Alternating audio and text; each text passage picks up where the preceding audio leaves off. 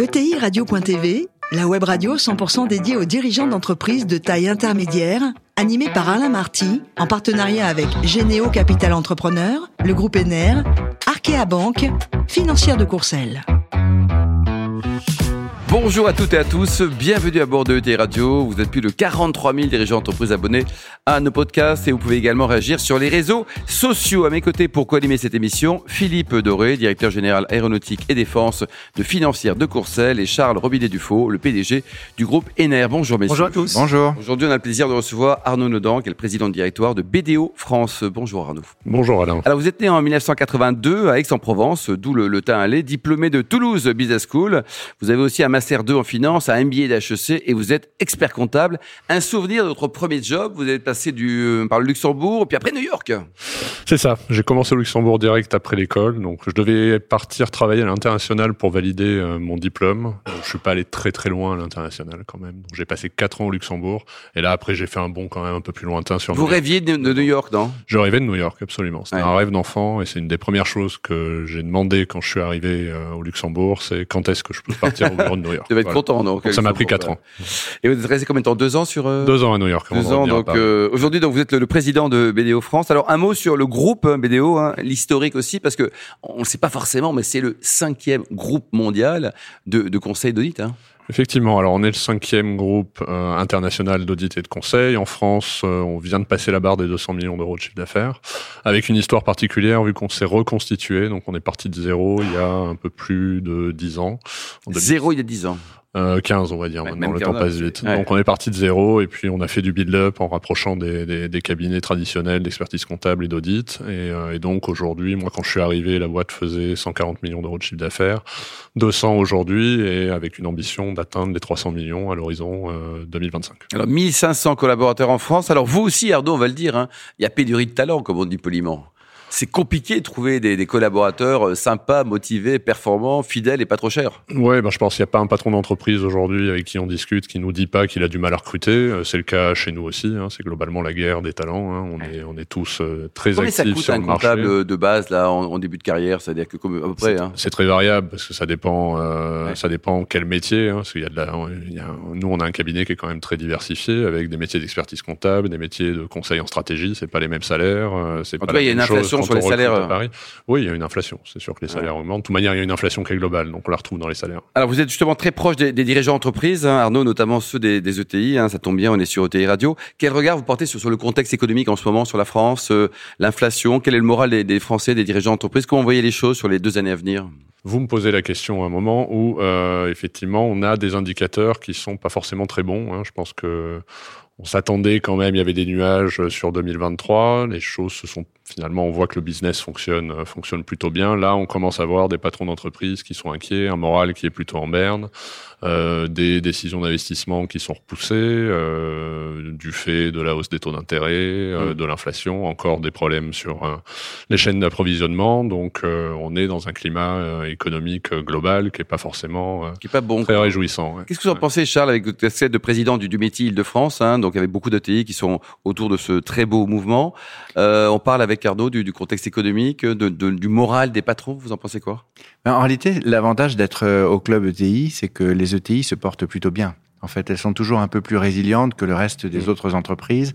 Cette, euh, cette taille intermédiaire permet justement d'avoir euh, un- une logique de long terme et en même temps euh, une résilience assez forte. Mm, mm. En plus, il faut dire que les ETI sont quand même toutes portées sur l'international. On a des leaders mondiaux dans le club ETI et on a des, des ETI qui font 80-90% de leur chiffre d'affaires à l'étranger. Ouais. Donc en réalité, le, le, le- l'environnement euh, franco-français euh, les touche parfois peu, puisqu'elles se développent à l'international. Heureusement, ils ont ventilé le, les risques. Le principal enjeu, c'est d'en avoir plus d'ailleurs. Oui, c'est ça. Quoi. Philippe, vous en pensez quoi au sein de cette... Vous êtes quand même parmi les, les leaders de, des, des fusions-acquisitions en France, hein, au sein de Financière de Courcelles, donc vous êtes aussi un excellent observateur.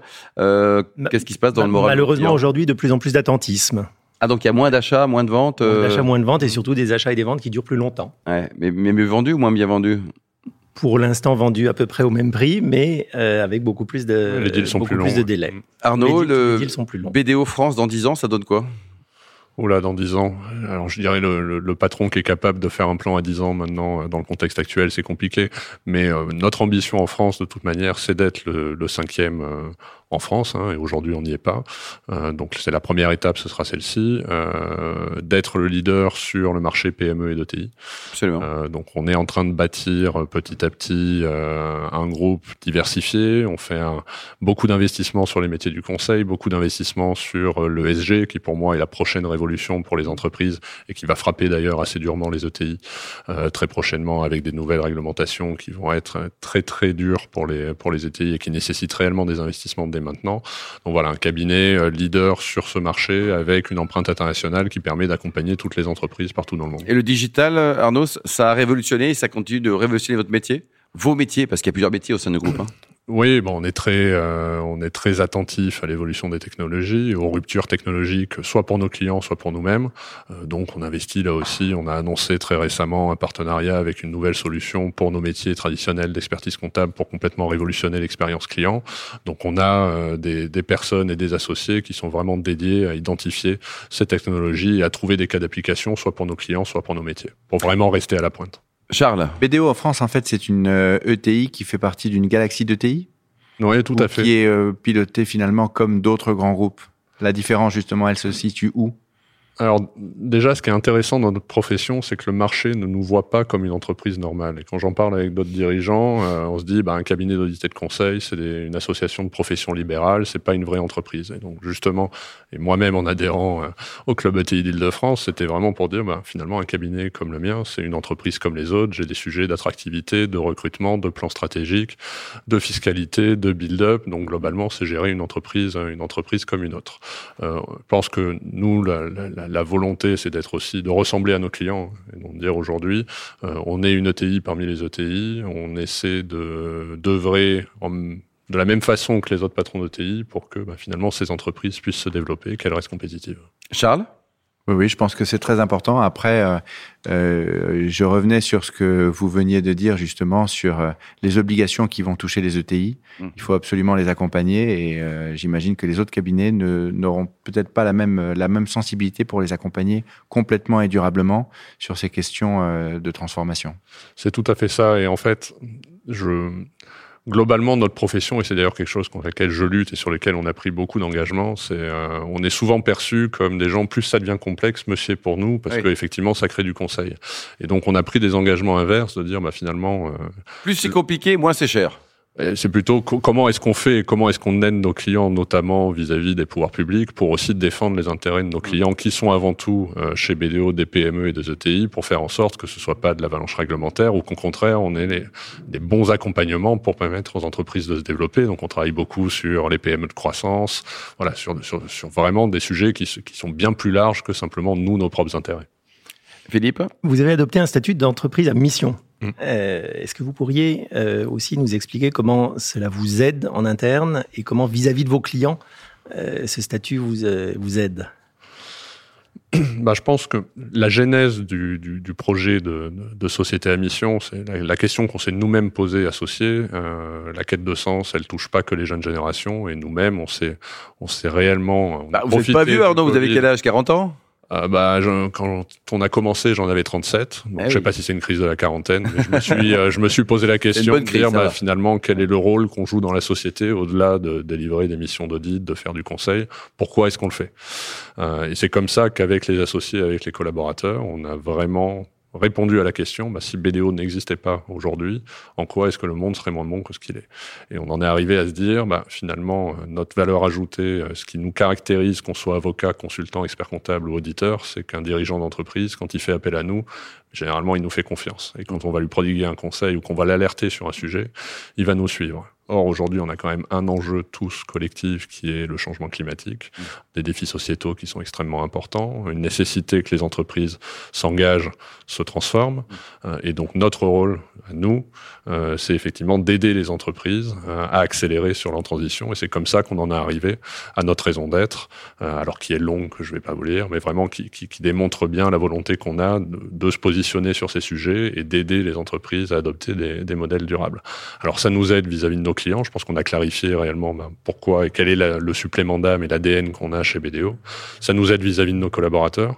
Je pense, la quête de sens dans, dans, toutes les entreprises euh, se ressent chez les collaborateurs. Donc là, on a réussi à apporter des éléments de réponse sur bah, si vous venez chez BDO, voilà comment est-ce que vous allez œuvrer dans la société. Euh, et puis, euh, je dirais, on, a, on accomplit euh, notre tâche qui est bah, d'avoir de l'impact. Moi, vraiment, c'est ce que je voulais quand j'ai bâti le projet. C'était comment est-ce qu'on fait pour avoir de l'impact. Euh, nous, on n'est pas, pas des pollueurs. Alors, on a des engagements sur notre carbone, on a nos propres engagements et on doit être irréprochable quand on veut conseiller les entreprises dans cette démarche. Notre impact, on va pas changer le monde si BDO réduit son, son bilan carbone. Par contre, là où on peut avoir un impact qui est vraiment démultiplié, c'est si chez nos 30 000 clients, on ça, arrive à si tous chacun, les bien sûr, bien sensibiliser. sûr. Et, et là, ça fait un effet de masque un peu intéressant. Philippe? Une dernière question pour moi, c'est euh, quels sont pour vous les principaux risques auxquels BDO elle-même fait face?